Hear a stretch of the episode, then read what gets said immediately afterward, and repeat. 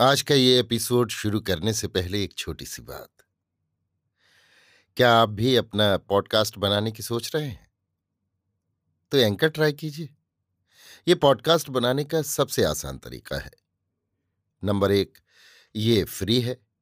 Number दो, इसमें कई सारे ऐसे टूल्स हैं जो आपको अपने फ़ोन और कंप्यूटर पर रिकॉर्ड और एडिट करने की फैसिलिटी देते हैं।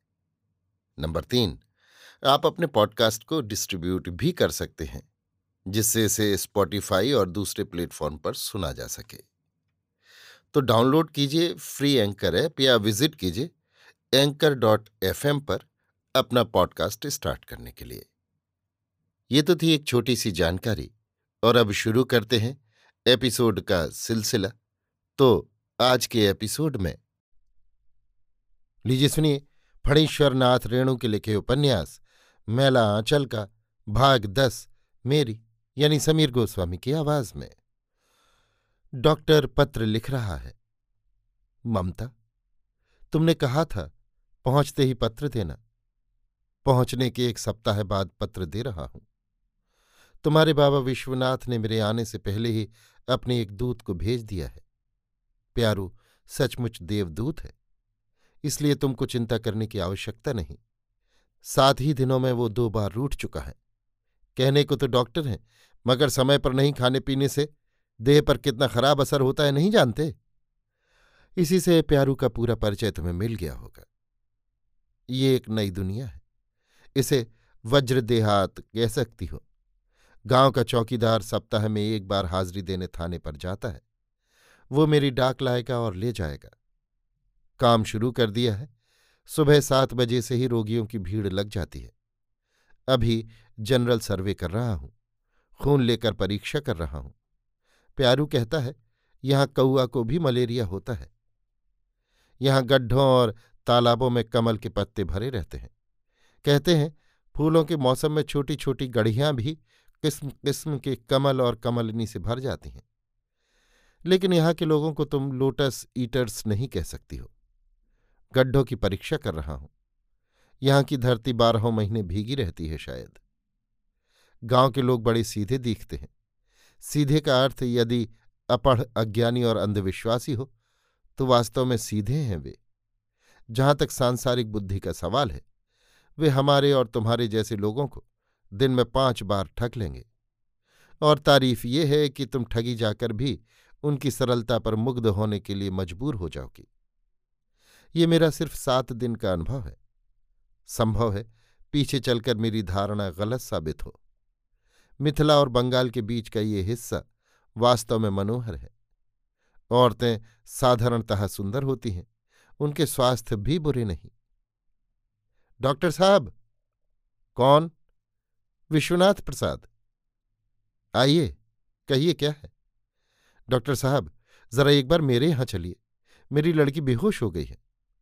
बेहोश? क्या उम्र है? इससे पहले भी कभी बेहोश हुई थी? जी दो तीन बार और ऐसा ही हुआ था। उम्र यही सोलह सत्रह साल धर लीजिए। जरा जल्दी। चलिए।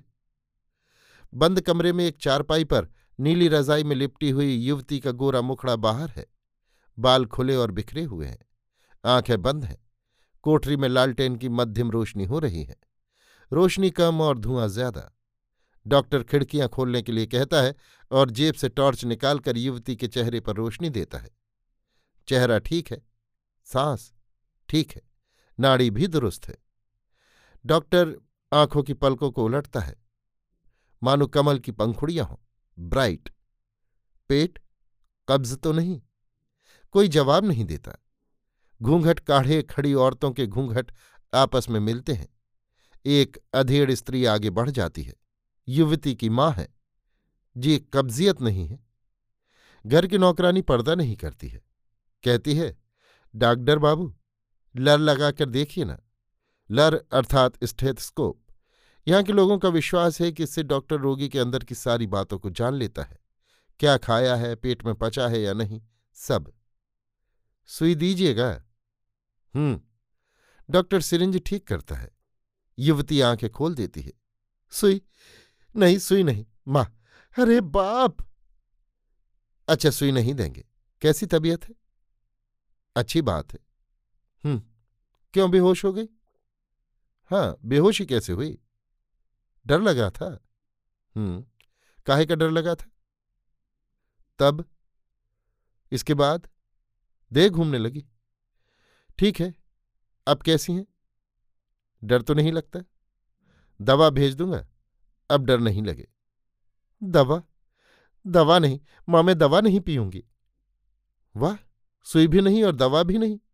मीठी दवा? सभी हंस पड़ते हैं। युवती के मुरझाए हुए लाल होठों पर मुस्कुराहट दौड़ जाती है। आँखों की पलकें जरा उठकर मानो डॉक्टर को डांट देती हैं। हट, दवा भी कहीं मीठी होती है। बाहर आकर डॉक्टर तहसीलदार से कहता है, घबराने की बात नहीं, दवा भेज देता हूँ। इसके पहले कितनी देर तक बेहोश रहती थी? करीब एक घंटा। जोतकी जी से एक बार जंतर बनवा के दिया, झाड़ फूंक भी करवा कर देखा। डॉक्टर साहब, बस यही मेरा बेटा, यही मेरी बेटी, सब कुछ यही है। ठीक हो जाएँगी। सेंटर में आकर डॉक्टर सोचता है, क्या दिया जाए? मीठी दवा? कॉर्मिनेटिव मिक्सचर या ब्रोमाइड? अजी, तुम्हारा क्या नाम है? मेरा नाम? जी, नाम रंजीत। तहसीलदार साहब के यहाँ कितने दिनों से नौकरी करते हो? बहुत दिन से? लड़कैया से? एक तो बीड़ी है तो दीजिए दागदर बाबू। प्यारू, रंजीत को बीड़ी पिलाओ। प्यारू, बीड़ी दिया सलाई दे जाता है। बीड़ी सुलगाकर रंजीत अपने आप कहता है, दागदर बाबू, तहसीलदार को दीन दुनिया में बस यही एक बेटी है। कितना मान मनौती के बाद कमला मैया ने निहारा भी तो बेटी ही हुई। मगर रंजीत बीड़ी की राख झाड़कर चुप हो जाता है। डॉक्टर ने लक्ष्य किया है। रंजीत ने मगर पर आकर पूर्ण विराम दे दिया है। मगर क्या? यही देखिए ना, तीन जगह बातचीत चली, मगर पहली जगह से तो पान देने की बात भी पक्की हो गई थी। ठीक तिलक पान के दिन लड़के की माँ मर गई। दूसरी जगह बातचीत ठीक हुई तो उसके घर में आग लग गई। तीसरे लड़के को मैया हो गया, इंतकाल हो गया। अब कोई लड़का वाला तैयार ही नहीं होता है। हज़ार, दो हज़ार, पाँच हज़ार रुपया भी कबूलते हैं, मगर आखिर में एक पछवरिया कैथ को घर जमैया रखने के लिए लाए हैं। बस उसी दिन से कमली को मिर्गी आने लगी। लोग तो कहते हैं कि कमला मैया नहीं चाहती कि कमली की शादी हो। कमला मैया भी कुमारी ही थी ना। अब आप लगे, किसी तरह कमली दैया को आराम कर दीजिए डॉक्टर बाबू। जो बख्शीस मांगिएगा, तहसीलदार दे देंगे। देखो रंजीत, तीन खुराक दवा है, मीठी दवा है, तुम्हारी कमली दैया आराम हो जाएँगे। कल सुबह फिर एक बार खबर देना, समझे? तीन खुराक, खाएँगी क्या? अभी अभी रोटी दूध। रंजीत! एक आदमी दौड़ा हुआ आता है। कौन? रामदेल? क्या है? कमली दैया फिर बेहोश हो गई।